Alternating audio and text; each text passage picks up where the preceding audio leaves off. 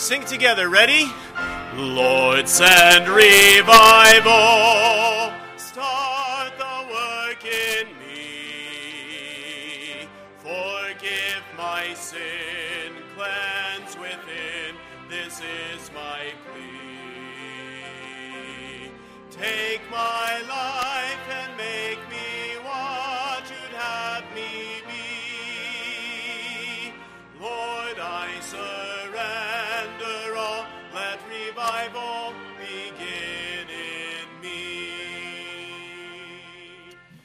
Amen. We've had a wonderful week. Looking forward to tonight.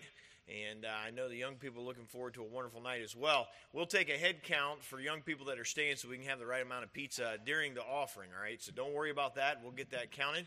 But I'm glad you're here tonight. Looking forward to what God has for us. Let's begin with a word of prayer. Father, we love you. We thank you for the day. We thank you for this evening. We thank you for the week that you've given to us. And Father, I pray that you would use tonight and, and use the Word of God and the Holy Spirit to work in our hearts. Father, I pray for that one that's here tonight that doesn't know Jesus Christ as their Savior, that today, tonight would be that night that they accept Christ and, Lord, um, that they understand salvation. Father, I pray that for us that know Christ as our Savior, that we would be sensitive to the leading of the Holy Spirit. May all that's done be glorifying to Thee. We ask these things in Jesus' name. Amen. Take your hymnal, please. Turn to 633. 633. I am so glad that Jesus loves me. Jesus loves even me. Will you stand with me, please? Everyone singing together.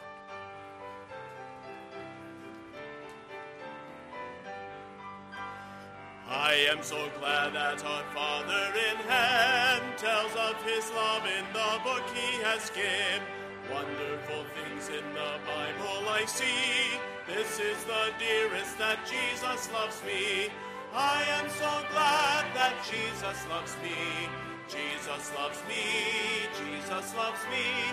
I am so glad that Jesus loves me.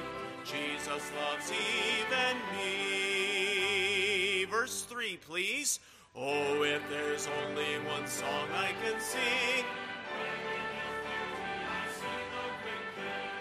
This shall my song in eternity be.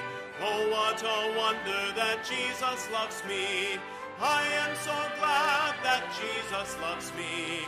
Jesus loves me. Jesus loves me. I am so glad that Jesus loves me. Jesus loves even me. Thank you. You may be seated. And right now, the teen choir is going to sing, I have come to save you.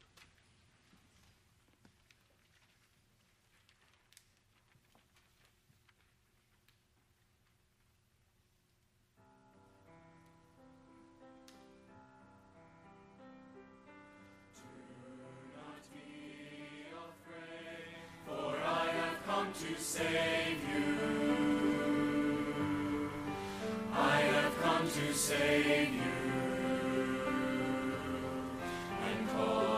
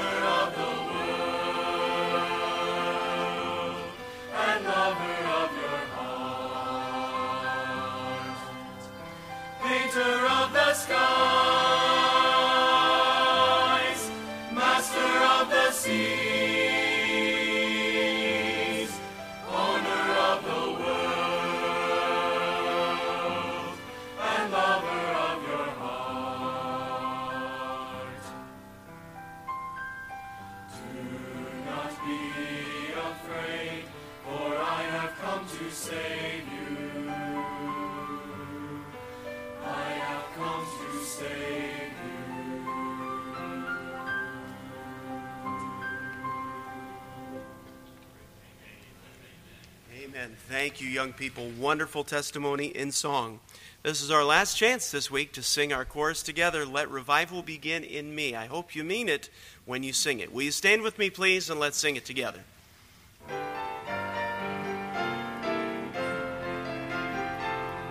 Lord, send revival, start the work in me. Forgive my sin, this is my plea. Take my life and make me what you'd have me be. Lord, I surrender all. Let revival begin in me. Youth choirs coming down. Fellowship with those around you, please.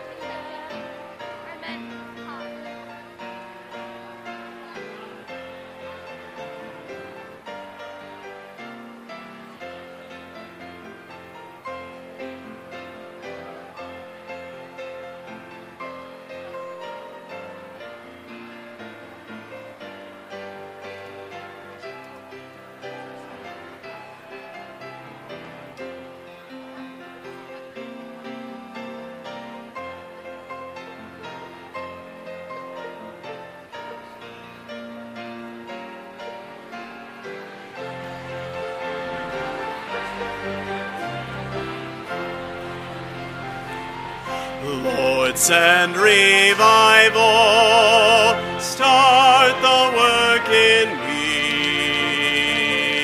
Forgive my sin, cleanse within, this is my plea. Take my life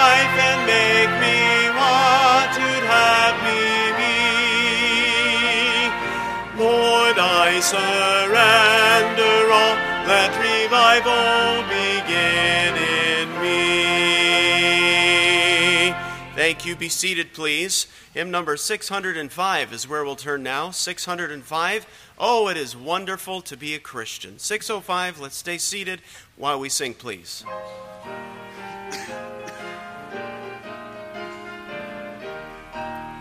Life has purpose now it never had before. There is meaning to each day and even more. For a joy and peace I can't explain is mine. Since I found new life in Christ my Lord divine. Oh, it is wonderful to be a Christian. Oh, it is wonderful to be God's child. Oh, it is wonderful to have your sins forgiven. Oh, it is wonderful to be redeemed, justified, forever reconciled. I can go directly to the Lord in prayer. He has told me I may boldly enter there, and He listens as His promises I plead. I find mercy there and grace for every need. Oh, it is wonderful to be a Christian. Oh, it is wonderful to be God's child. Oh, it is wonderful to have your sins forgiven. Oh, it is wonderful to be redeemed, justified, forever reconciled. and the hope of heaven's glory thrills me so. Where I live with Christ forevermore, I know. That is why the things of earth I loosely hold. I've eternal riches better far than gold. Oh, it is wonderful to be a Christian. Oh, it is wonderful to be God's child. Oh, it is wonderful to have your sins forgiven.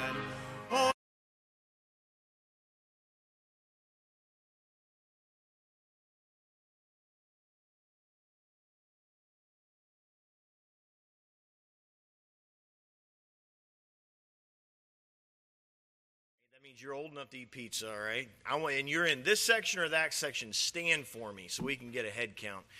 I saw a few adults. Yeah, they, yeah. So if I can have some ushers count these two sections. You guys don't have to stand yet. We'll get to you in a second. Y'all want pizza, I know. Don't worry, we're going to get it to you. All right, we got those two sections. All right, now, if you're a young person in these two sections and you want pizza, you're young at heart. Young at heart, that's right. Stand and we'll get a head count on these two sections.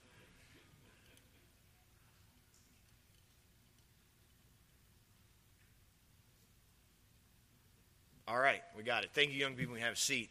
I want to encourage you to vote. Uh, this is voting, se- voting season. We're going to keep pounding that, uh, that drum until it's over. And I encourage you to do your civic duty. But we believe also a spiritual duty to be salt and light, to be an influence in, this, in our nation.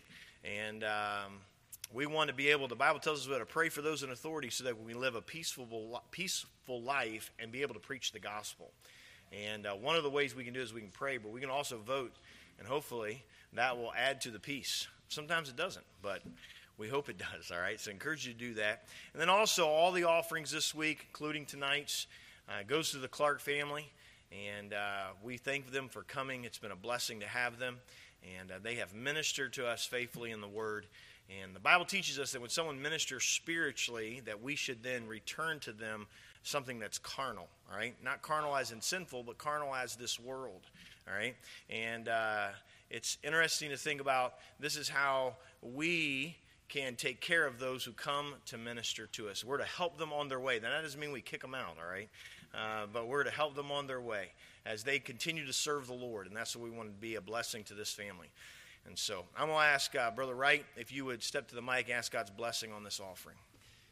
Heavenly Father, Lord, just thank you for this awesome week that we were able to be in your house, Lord. Just uh, please, Lord, as we uh, go about our business this coming weeks, Lord, to think of revival in our hearts, Lords, and help, Lord, and we just pray that you'll uh, be with Brother Clark as he uh, goes from here, Lord, onto his uh, his next station here in West Virginia, Lord, and and be with him and his family as they make the transition, Lord. Again, we just ask that you be with him tonight as he brings the word, Lord. Help us to be attentive, help us to open our hearts and and and hear what he has to say, Lord, and we ask that you be with this offering now, Lord, and allow it to uh, bless the Clark family.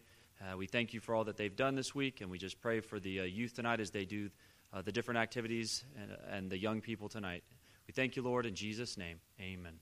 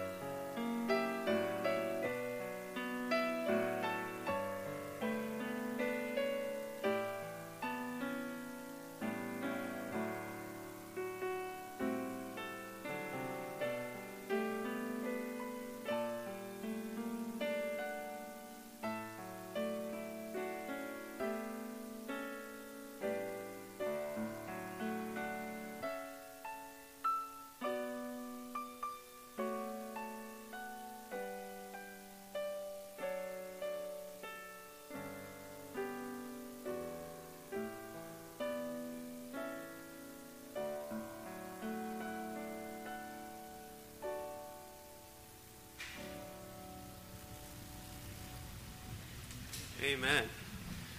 That was Adrian Roscoe. Thank you, Adrian. Beautifully done. What a blessing. 648, please. 648, Now I Belong to Jesus. We'll stay seated while we sing this, number 648.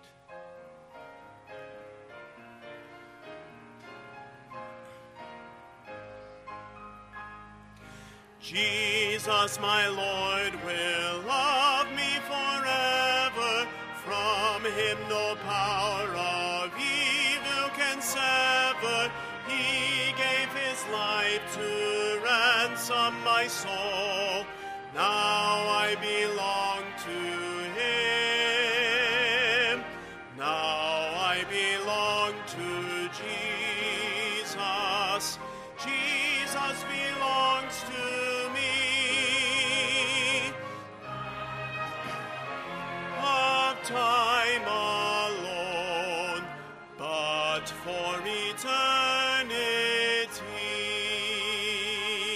sing the third stanza, and the ensemble, please make your way to the platform to sing in just a moment. Joy floods my soul, joy floods my soul, for Jesus has saved me, freed me from sin that long had enslaved me.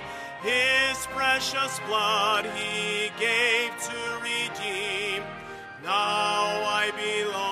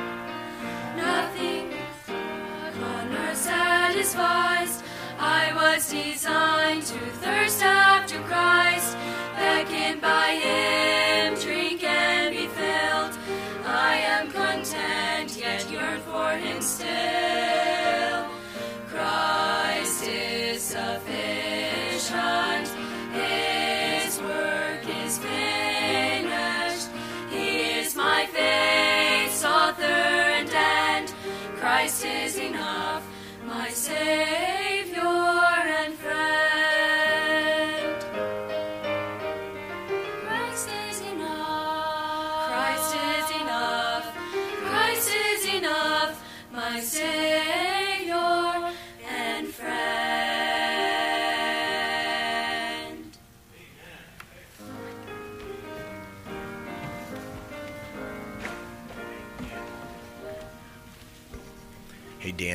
get this this mic here. Amen. Thank you so much, young people, and to all those young people that have ministered this evening. We are going to dismiss third grade and down at this time. They have their class third grade and down. I think one of my sons just sprinted out the back door, so I'm going to talk to him about not being so excited to leave the preaching.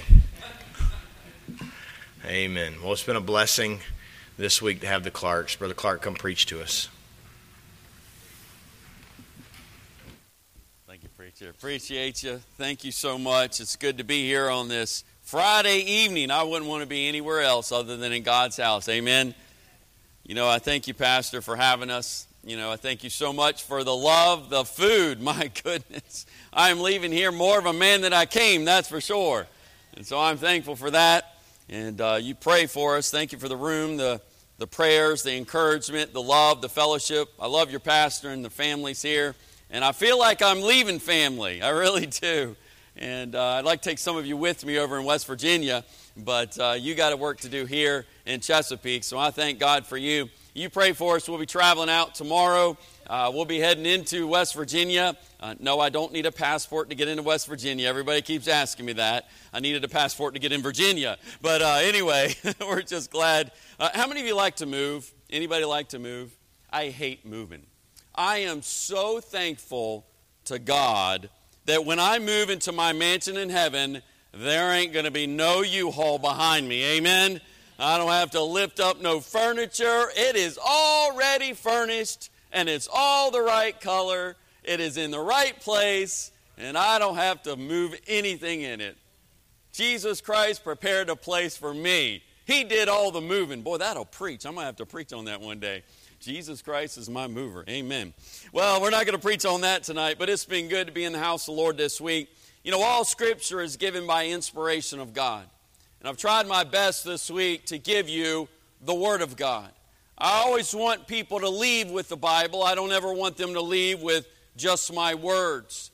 I'm always wanting them to understand that the Word of God is what's alive. The Word of God is what is so powerful. The Word of God is what is so needed. And the Word of God is something that will open up our eyes to see the reality in which we are living. And so I want us to look in a passage of Scripture this evening to close out the revival in, in uh, John chapter number 6. John chapter number 6, we see the beginning stages of a huge miracle. One of my favorite miracles, again, I love to eat, so the feeding of the 5,000 is a great miracle. Amen. I love to read about this miracle. I love to read about what Jesus did. But we're not actually going to get into the actual miracle. We're going to start with the first few verses, and we're going to see the message tonight to be able to help us to open our eyes a little bit. Now, look in this passage of Scripture beginning in verse number 1. After these things, Jesus went over to the Sea of Galilee, which is the Sea of Tiberias. And a great multitude followed him because they saw his miracles which he did on them that were diseased.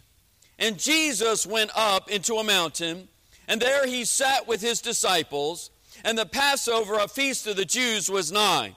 Look at verse number 5. When Jesus then lifted up his eyes and saw.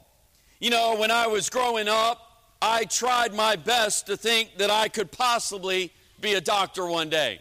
But there's one thing about being a doctor that I did not want to do. I didn't want to have to dissect anybody. I didn't want to have to cut on anybody. I didn't want to see any blood. That's why when I go hunting, I'll shoot the deer, but somebody else can gut it and clean it and process it and then bring me back the deer jerky. Amen. And so I, I, don't like any of those things. In fact, when I go to the doctor or something, they'll sit there and they'll say, you know, uh, I'm going to have to give you a shot. Great. Do you want to look? No, I don't want to watch you giving me a shot. In fact, they'll say, Do you want me to count down? No, just surprise me because the, it's just going to kill me just figuring out when you're actually going to hit me in that arm. And I'll never forget one day I was over in camp. I was at Camp Rapidan and we were having camp. Well, I had, I had gotten uh, something up my foot, and so when I got something up my foot, I actually got infected. So guess what? I had to go to the doctor. Well, we went to the nurse's station at the camp. She couldn't do enough for me, so we actually had to go to the hospital. Well, I get over to the hospital, and this woman comes in, and she comes in, and she says, Well, I'm going to have to give you a shot. And she says, Okay. And I said, okay. I said, okay. And she says, okay, let me, uh, let me go ahead and get the needle. She gets the needle, and this is no lie. She gets the needle. She does that little squirt in front of me. I'm already about to pass out. And she says, oh, I'm sorry. I got the wrong needle. Then she comes in with a sword. I mean, that's what it looked like. It looked like a sword. And I was scared half to death. From that point forward, I knew God did not want me to be a doctor like that. Well, there was one doctor I could have been, and that was an eye doctor. Now, I have to wear contacts, I have to wear reading glasses. Why? Because my eyes don't work as good as they used to. And so when I go to the eye doctor, many times I'll go there and I'll get very frustrated with the eye doctor. What do they do? They put those little things in front of your eyes and say, is one clearer than two or two clearer than three? I'm stressing out the whole time. I'm like, I don't know. It looks all the same sometimes. And you get frustrated. I'll never forget the doctor. He was going through all of this. I said, Sir, I have got a headache the size of Texas. And he says, Oh, it's probably because your prescription's changed. I said, No, it's because you're asking me all these questions and I am stressing to death right now. So, guess what I do? I go to see an anxiety doctor. Well, you know, being an eye doctor was something I probably could have done because I'm good at confusing people. Amen? And so, when I thought about that, I began to think about this passage of Scripture because I realized that this great miracle started with a look. It started with a look. And Jesus Christ saw something, and a multitude of people saw something. I believe with all of my heart that we as Christians are blinded to the truth. And let me tell you why I say that. Because in our comfortable Christianity, in our American way of doing things, we are blinded because of complacency. We're blinded because we just really don't need God all the time. We are okay. And you know what the devil does? He puts these blinders in front of our eyes, and we forget why we are here. My life is not to glorify Mike Clark. My life is not to glorify my family. My life is to glorify my Heavenly Father. The Bible says, Whether therefore ye eat, and I'll do it, I'll glorify Him in eating. Whether therefore ye eat or drink or whatsoever you do, do all to the glory of God.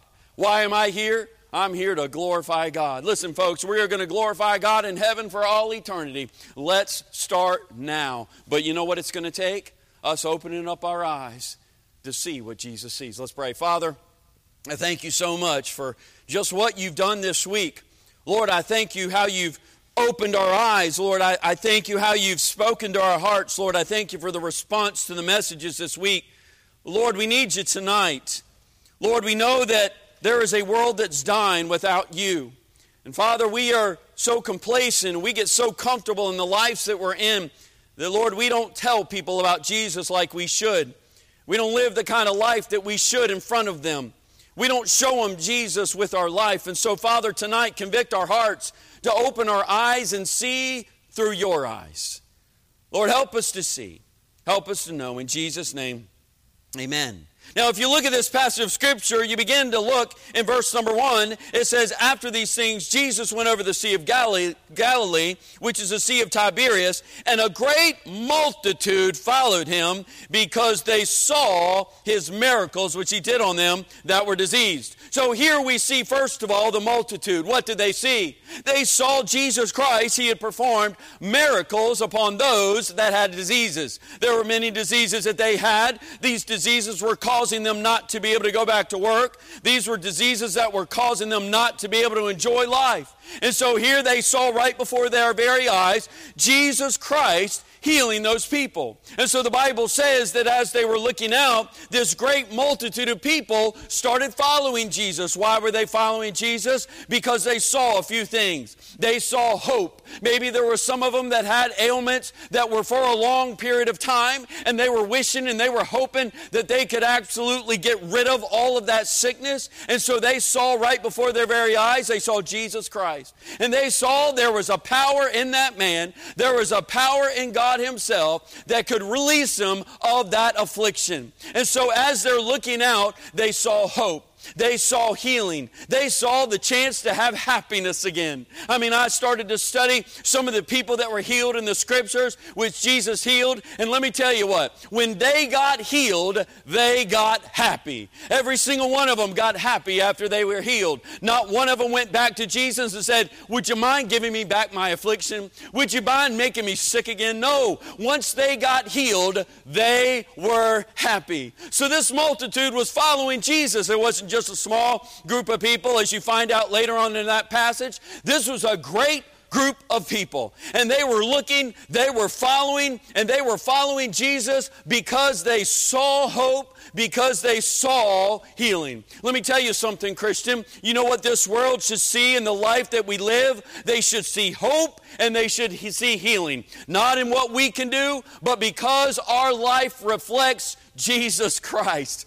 Because our life reflects the holy word of God. All scripture is given by what? Inspiration of God. And we should be living this book. We should be living this life so that while we're over out here in Chesapeake, Virginia, and we're walking around and they hear us talk, they don't hear a worldly person. They don't see a worldly person. They see somebody that's different. They see somebody that's peculiar. And they start to wonder what's different about that person. I think it's so important, folks, that we act like Christians in this world today. Too many times we're, we're compromising. Too many times we're starting to mirror up with them and we're starting to look like them or we're starting to act like them. And so the world is looking at us and they're looking at them and they're saying, I ain't see no difference. I don't see anything different from, from the world. I don't see anything different from a Christian. So if, if a Christian looks like the world and the world looks like a Christian, and look at me, I look like both of them, so I must be okay. Oh, this world needs to see people that are living the way that Jesus Christ wants us to live. What thus saith the Lord God?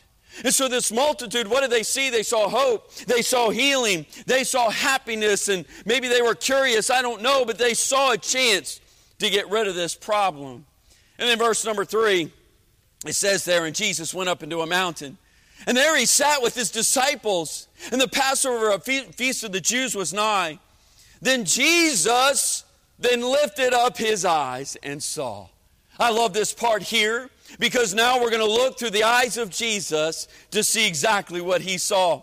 He lifted up his eyes. What did you see, Jesus, when you're, when you're sitting there and you begin to see this great company coming? What do you see? As you transpire to look through this passage of Scripture, you will notice that he saw a people that needed help.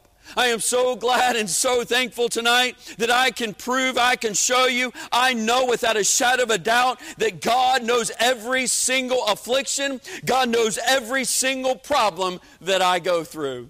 But let me tell you something tonight God knows every problem that you go through.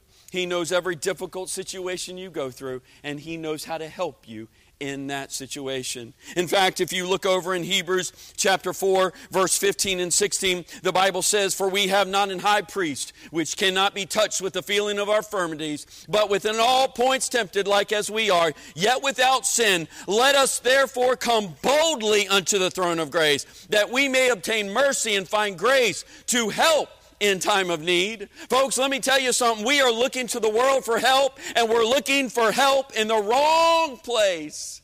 We look for other people that write these books on how to get through life and we think that they're going to help us. Let me tell you something. There's a God in heaven that has all the help that you need. There's a God in heaven that can direct you to know how to get through that affliction, how to get through those hard times. And I'm so thankful that when that help comes, I can rely on it completely. I don't have to worry about it being wrong. I don't have to worry about him, him saying, Well, I'm just going to use you as a guinea pig to see if this works. No. When God gives us a help, it's the right help, amen? Can you imagine going to the doctor? The doctor says, Hey, I've got perfect medicine for you. I know, I, I am guaranteeing you this is going to fix your problem. What would you do? Would you say, No, I don't want to take that? No, you'd say, Bring it on. Give it to me. I want it. Why? Because I know that's the right stuff. And if you tell me it's the right stuff, if you tell me it's the right medicine, it'll fix my problem. Well, I thank God that he's got the right help. And so as I look at this, I see Jesus was looking out and he saw a people that needed help. I mean, these people were afflicted. These people were diseased. Maybe there was sin in their life also, but the fact of the matter is this Jesus Christ saw that they needed help. He also saw that they were hungry. I mean, why, why, in the world would he even come to the point to where he's going to feed those 5,000 people? Why in, where, why in the world would he come to the point where he would take those five loaves and two fishes and start to multiply? Because they were hungry. When you get hungry, you want what? You want food. And so that's exactly where he saw. He saw those people as he's looking out. He sees people that needed help. He says sees people that are hungry. But I also think that he saw people that need to see the power of God. Folks, I think this world needs to see the power of God work in a Christian's life. You know what they need to see? They need to see the power of God working in Great Hope Baptist Church. They need to see it, whether they like it or not. They need to see it. But guess what? It's going to take you and I making sure that we're right with God to allow the power of God to work. Oh, I'm sick and tired of just reading of old churches and revivals of old, of all the things that happened in the past and the glorious things that God did, and people telling me how the power of God worked in that church and that church and that church. I'm like, oh God, what about this church? What about your power just coming through and we seeing an Holy Spirit revival, a real one, not a feel good one? Not a one that says it's all about my feelings, it's all about me. There's a lot of that mess going on today. I'm talking about a Holy Spirit filled revival where God's people get right with Him and people start realizing and their eyes start opening and they see the importance of their life and they see that they're there to glorify God. You know what's going to take? It's going to take us seeing through the eyes of Jesus Christ. But I believe that God sees us today. And he sees a group of people that need to see his power. I really believe the United States of America, I don't want them to see the judgment of God. I really don't because I'm here and I get to feel some of it too. But I'll tell you one thing, I would much rather him see the, this world start to see the power of God begin to work in a church to where it begins to flourish and it begins to see things change and begins to see things that are different from the world and start to grow and see God bless it completely. Can God do it? Can He? I mean, do we really believe that God can do it? I don't believe we do. I really don't believe we do. I mean, as I preach for revival and even in my own self, we get so complacent in our lives. I mean, my goodness, we've got cushion in our seats. Feels real good, don't it? I've got several copies of the Bible in my house. How about you? I'm not going throughout the I'm not sitting at home going, "Man, I wish I had a copy of the scriptures." Like some of the other countries that I go to. You know, we'll take boxes of Bibles to some of these countries, and I'm telling you, they will swamp us and they will take that Bible and they will, the minute I give it to them, they will hold on to it and they will hug it. Not because they're worried about somebody stealing it, they're holding it because they love it, because they appreciate it. And here we are in America. We have copies after copies after copies, and we don't realize that all Scripture is given by inspiration of God, and we don't realize the power of God wants to work because we take it for granted.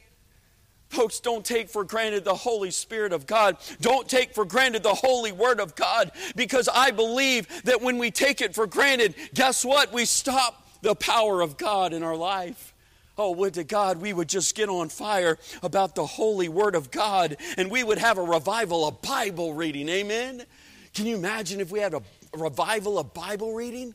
I mean, pastor's phone would probably ring off the hook. Brother, pastor, I was reading this and I need to find out more about this and I don't understand this. Can you help me with this? And your services would probably last a lot longer because you would have a revival of Bible reading.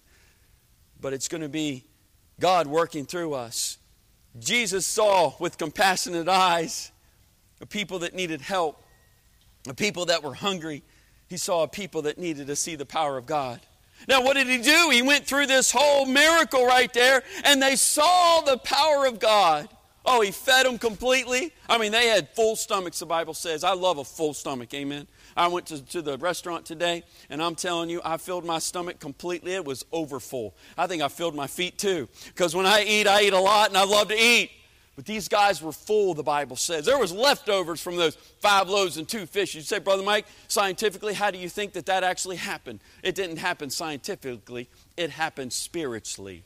It happened because the power of God was working amongst those 5,000 people. Can you imagine as they're sitting there and they begin to see the power of God and this food just begin to multiply and multiply? They see this little lunch in the little lad's hand and they begin to see it multiply. Can you imagine the disciples as they keep giving it out over and over again and they keep going back as they're going back, they're second guessing. Well, it's not going to be enough for all these 5,000 plus people. My goodness, Lord, what are you going to do? And we're going to have to go back up to the food line and get some more food. And I'm sure they probably doubted on their way back. But every time they went back, there was enough food. Every time they went back, there was enough food for that entire congregation, that entire group of people. And the Bible says there was so much food, the Bible filled their stomach, God filled their stomach, and there was leftover. That's God's power, amen. Let me tell you something. When God fills your spiritual stomach, he fills it up completely. But you know what? It's going to take us eating His holy word. It's going to take us asking God for His power to work in our lives, for us to get out of the way. Every time I get up behind a pulpit, I say, Lord, I stand behind you. I want these, I am standing right behind you. You stand in front of me because I don't want them to see me. I don't want them to hear me. I want to hear your power. I want your power to work to where Christians will get on their hands and, and knees before God and say, Lord, I've got a problem. I got to fix it. Lord, help me to have your power. Lord, help me to have your strength. Here, Jesus saw compassionate people. He saw people that needed a help, and guess what he did? He gave them the help that they needed. And then the last set of eyes that I want us to look at first of all, we saw the multitude. Second of all, we saw Jesus the last set of eyes tonight, and I'm going to close with this, is in Luke chapter number 16. Turn with me there. Luke chapter number 16. And folks, this is a passage of scripture that I know that all of us know, but I don't think we take it for ser- we don't take it seriously. I don't think it's a passage of scripture that we've ever really meditated enough on to understand the seriousness of what's happening right here. I mean, this is a first-hand account of somebody that is being in torment in hell.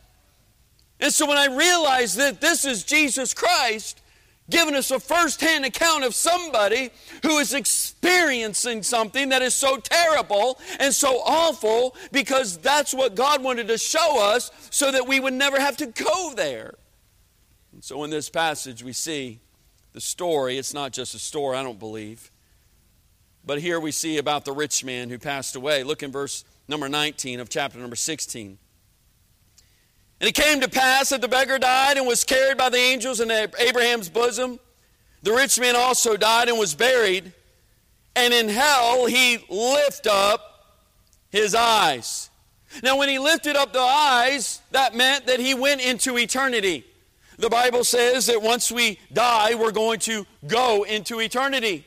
And so when I close my eyes from this life, I'm going to immediately go and open my eyes in eternity. Now, that's what's going to happen to all of us. Whether you're young, middle aged, or old, if you died right now, you would open your eyes immediately in eternity somewhere, one of two places. There is no middle ground, there is no third or fourth place. You will either be in heaven or you will be in hell, the Bible says. And so in this passage of Scripture, we see that there was a man that chose to go against God's way. He chose something different than what God said. And so because he chose to go against God, the Bible says that he opened up his eyes and he was in hell. Now I want you to look and see about his experience while he was in hell. The Bible says in verse number 23, and in hell he lifted up his eyes, being in torments. There are a lot of people out there that think to themselves, well, when I get to hell, I'll go ahead and we'll all get together and we'll have a party.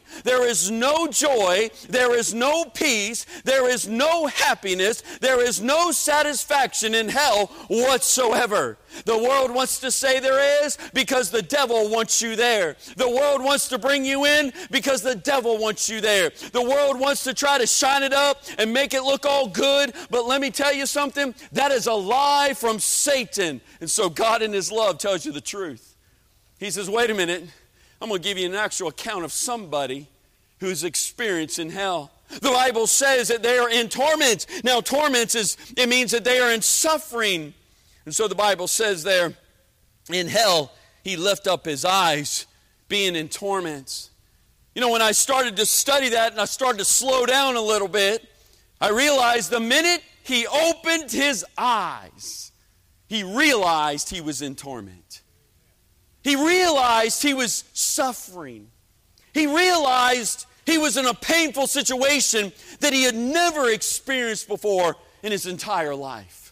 This was something beyond what he had experienced on this earth. And so, because he chose to go against God, the Bible says he opened up his eyes. Being, you know what being means? Immediately. That means the minute he opened up his eyes, he was in torment. Oh, you mean, Brother Mike, he didn't sit in a waiting room and then he went into torment? No, he opened his eyes, being in torment, the Bible says. Look what it also says. And seeth Abraham afar off and Lazarus in his bosom. And he cried and said, Father Abraham, have mercy on me and send Lazarus that he may dip the, the tip of his finger in water and cool my tongue, for I am tormented in this flame. I don't know about you, but I've been thirsty before, but I've never been that thirsty. I've been thirsty before, but because I've been outside working hard and sweating profusely, and your body needs some type of water, needs some type of liquid, and so I can I can relate to being thirsty, but I cannot relate to a drop of water giving me peace. I cannot relate being so thirsty that just one drop of water would give me some type of satisfaction, would give me some type of relief. One drop of water giving me relief. That's a lot of torment. That's a lot of pain. That's a lot of suffering. The Bible says there, for I am tormented in this what? Flame. Verse number 25, but Abraham said, Son, remember that thou in thy lifetime receivest thy good things. And likewise, Lazarus evil things, but now is he comforted and thou art tormented. And besides all this, between us and you there is a great gulf fixed, so that they which would pass from hence to you cannot, neither can they pass to us that would come from thence. Then he said, I pray thee therefore, Father, that thou wouldest send him to my father's house. Now, here this guy decided he wanted to be a preacher. he thought he realized the importance of the message now. He realized the importance of the message about Jesus Christ coming to pay for my sin and me accepting Jesus Christ as my Lord and Savior. And so he says, Hey, listen, can somebody go tell my family about it? But I see something very interesting in this passage of Scripture. You see, this rich man never once did he say, Hey, would you please get me out of this mess? Now, I looked at that and I was like, I know it's not because he likes it, it's because he realizes there's no hope for him anymore. You see, when we pass from this life, folks, the reality is this that's it. There is no do over. You're not going to be able to say, Well, I went to Great Hope Baptist Church for a revival service. God, you got to let me in because I'm a pretty good person. It ain't going to matter. You may say, well, Brother Mike, you know what? I'm a, I, I go to a Baptist church. I give to. It does not matter. The only thing that's going to matter, folks, and I'm trying to give you the truth tonight, because I believe there are people out there that call themselves Christians that are not saved, and they're going to split hell wide open because they've never accepted Jesus Christ as their Lord and Savior. They think that they're just going to be, God's going to just let them in. Once we close our eyes in death, we're, I, we don't know when that's going to happen. I could die tonight. I don't have a guarantee of tomorrow. I have no idea what's going to happen tomorrow. I could die on the road. I could die. My, my, heart could stop pounding right this very moment. And you may think, well, I'm healthy. There's healthy people that die every single day. There are people that, that don't even realize they're going to die. They die every single day. And yet here we are. If you're, if you're there sitting in that pew, if you're sitting in that chair without Jesus Christ, you know what you're doing? You are chancing your eternity. You're risking it. Every heartbeat, you're risking it, thinking, oh, I hope and pray I live another day. I hope and pray that I have a, another breath to breathe. Here he is. He never asked to get out because he knows there's no hope. But guess what he did do? He said, Please send somebody to my father's house to tell my family about it. Look at what verse 20 says, 28 says. For I have five brethren that he may testify unto them, lest they also come into this place of torment. Folks, I, I, I am so sick of Christians not realizing the horror of hell. I was telling somebody earlier that I was preaching and I put on my Facebook page this message, and then you know what? I get this Facebook message that says they're taking it down because it's hateful rhetoric. And guess what I was doing? I'm trying to tell them the truth about sin. I'm trying to show people the way to heaven. I'm trying to give them the good news, not the bad news. But guess what the devil wants to do? He wants to stop the good news from happening. He wants to stop us from giving the good news. And here it is a man from hell is saying, Please go tell my family, tell my brothers, tell all of my family, lest they also come into this place of torment. He didn't say, Hey, tell my five brethren that when they get here, we'll have a good old time. It's not there. It says in verse number 29 Abraham said, saith unto him, they have Moses and the prophets. Let them hear them. And he said, Nay, Father Abraham, but if one went up, went unto them from the dead, they will what? Repent. Folks, this man cared about his family, but yet it was too late. You know what that message was? Repent of your sin and be saved. That's the message. That's the same message that I preach every single time I get behind a pulpit. It's the same thing that I try to do all of the time, trying to reach people, trying to direct people, because the message is clear and it's alive, and I don't have to be in hell to realize the importance of that message. But this rich man says, Well, you know what, Father Abraham, it'd be so much better if somebody just come up from the dead and tell us the truth. Well, let me tell you something. Somebody did come up from the dead to tell us the truth. that was Jesus Christ. You know what? He beat death.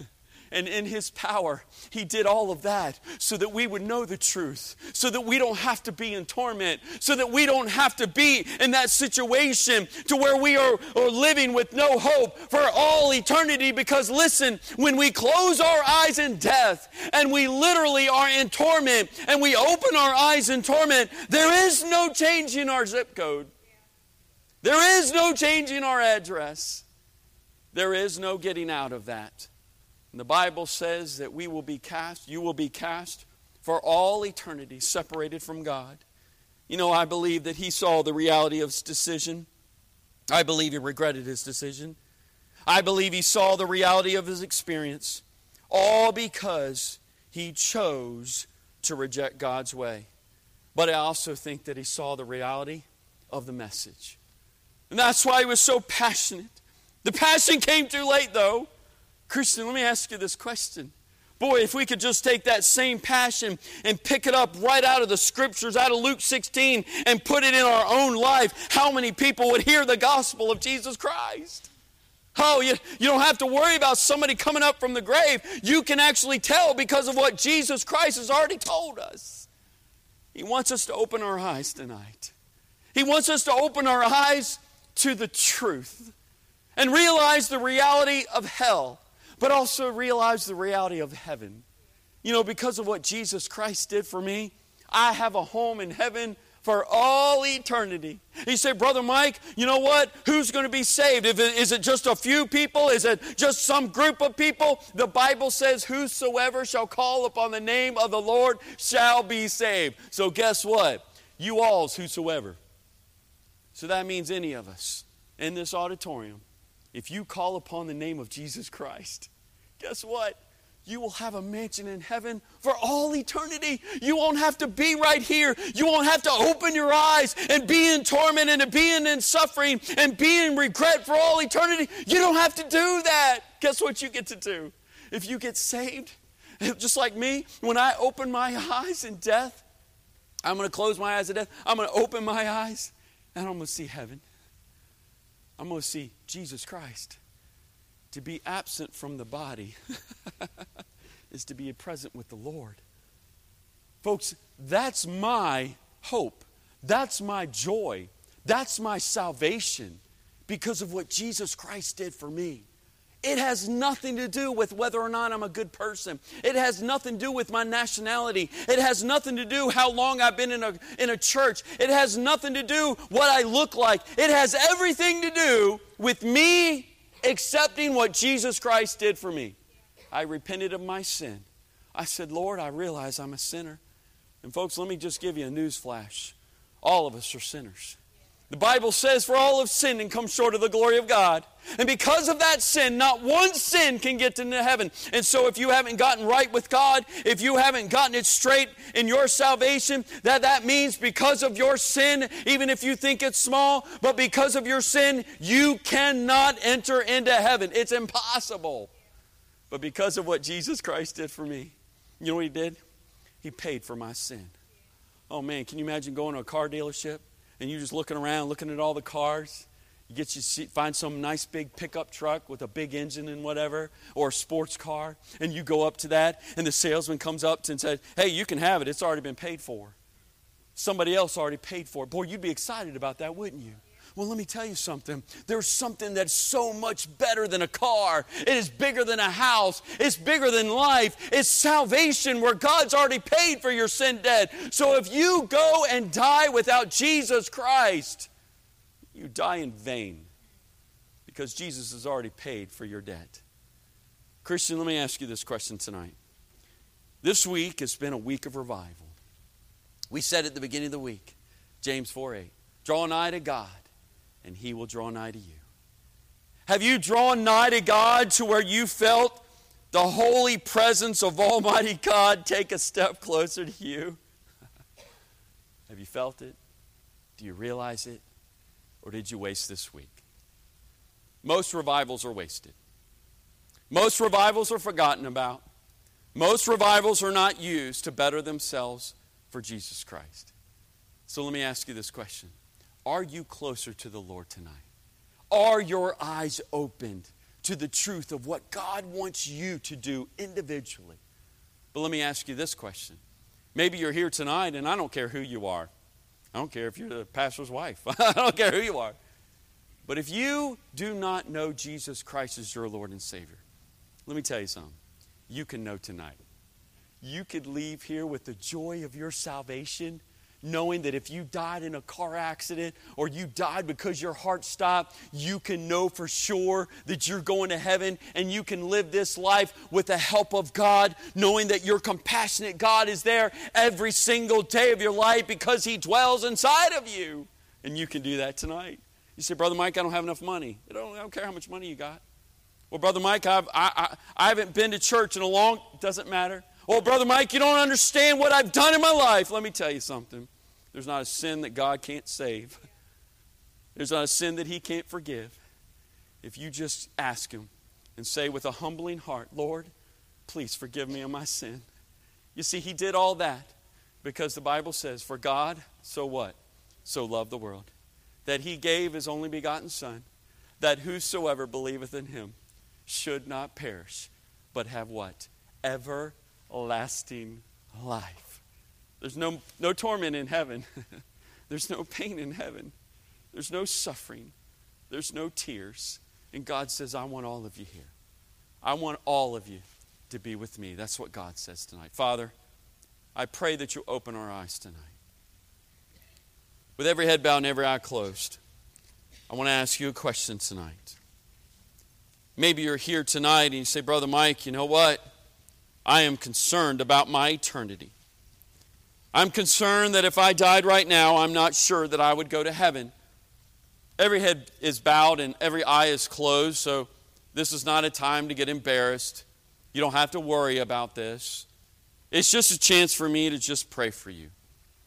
So maybe you're here tonight, I don't care who you are, not going to embarrass you, not going to come get you.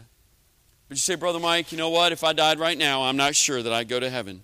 And I want you to pray for me. Would you just, in the privacy of this time, slip up your hand real quick and put it back down and say, Brother Mike, would you pray for me? I'm not sure. If I died right now, I would go to heaven. Anyone, anywhere. Say, Brother Mike, please pray for me. Be that first person if that's you tonight. Say, Brother Mike, I'm not sure that if I died right now, I would go to heaven. Would you just slip it up and put it back down and let me pray for you tonight? Christian, let me ask you this question tonight Are you closer to God than you were at the beginning of the week? Here's the invitation tonight. If you are, then come forward and praise God for it. If you're not, come forward and ask God to help you to draw closer to Him tonight. You see, the revival doesn't stop here. I don't take revival with me. Revival is in the hearts of God's people. And He expects us to do what He wants us to do. And so it's up to you, it's up to me what we all do with revival. And so I pray that you can honestly say, I have drawn closer to God because God spoke to my heart. Father, thank you for speaking to us tonight. Lord, if there's someone here that does not know for sure they're saved, Lord, I pray tonight that they will accept you as Lord and Savior before it's eternally too late. In Jesus' name, amen. Amen. If you would stand with me, heads bowed and eyes closed as the pianist begins to play. God's spoken to your heart, I encourage you to come.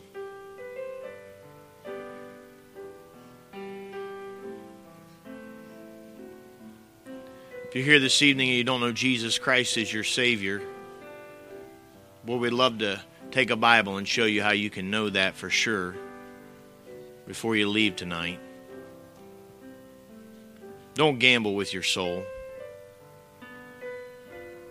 Don't gamble with eternity. We're not going to embarrass you. You're not joining the church, nothing like that. We would just like to share with you how you can know that your sin is forgiven and heaven is your home.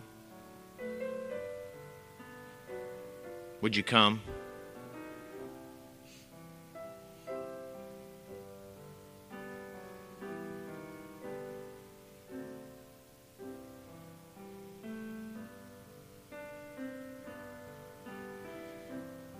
There's a direct link between our eyes and our heart. Our eyes affect our heart. The Bible says we're to see by faith.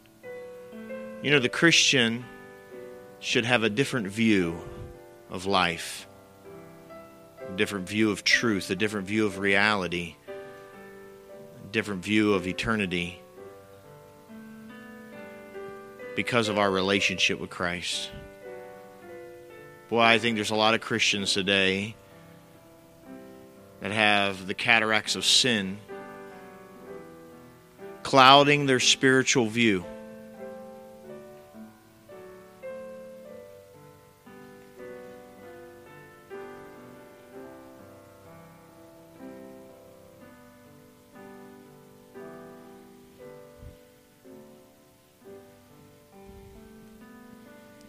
Sad to think that Christians can wander through life and never see the multitudes that need help and are hungry for the truth.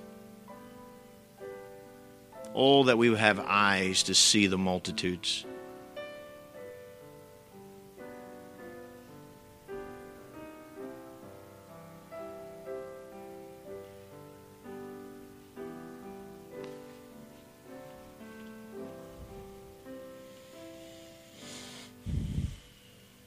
Amen.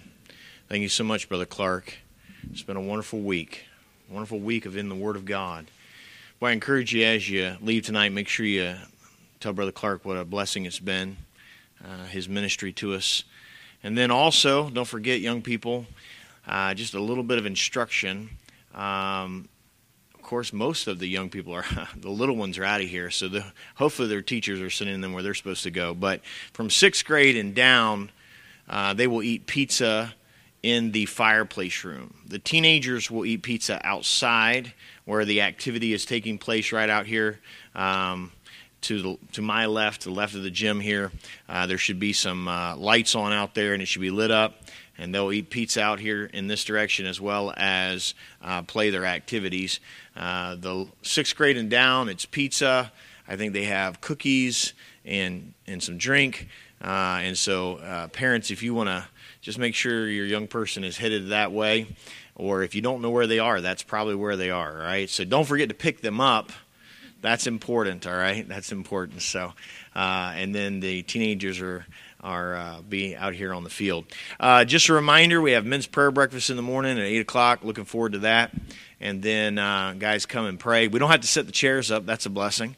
Uh, so, uh, so uh, that's one of those things that normally we do on men's prayer breakfast. And then also. Um, Sunday services on Sunday. I hope you're in prayer for those, and God will use the Sunday services in our hearts. Let's close with a word of prayer. Father, we love you. We thank you so much for what we've heard this evening. We thank you for the challenge from your word. And Father, I pray that we would be um, Christians who can see the multitudes and the need that's around us. Father, help our eyes to be stayed on thee. Lord, that we would have our hope and our security in, in um, your sovereignty. And Father, your ability to provide in a, in a crazy world, in a world that's full of sin, Lord, I pray that we would have hearts and eyes that are fixated on you and your will. And Father, we do pray for the one that's here tonight. We think if in a crowd this size, there's at least one that doesn't know Jesus as their Savior. Father, I pray that they would see the need of salvation before it's eternally too late. Pray that you'd bless uh, the activities to follow. Lord, may our young people have a wonderful time bring us back again on Sunday, ready to worship, and Lord, with hearts um, full and drawing closer to Thee. We love you. We ask these things in Jesus' name. Amen.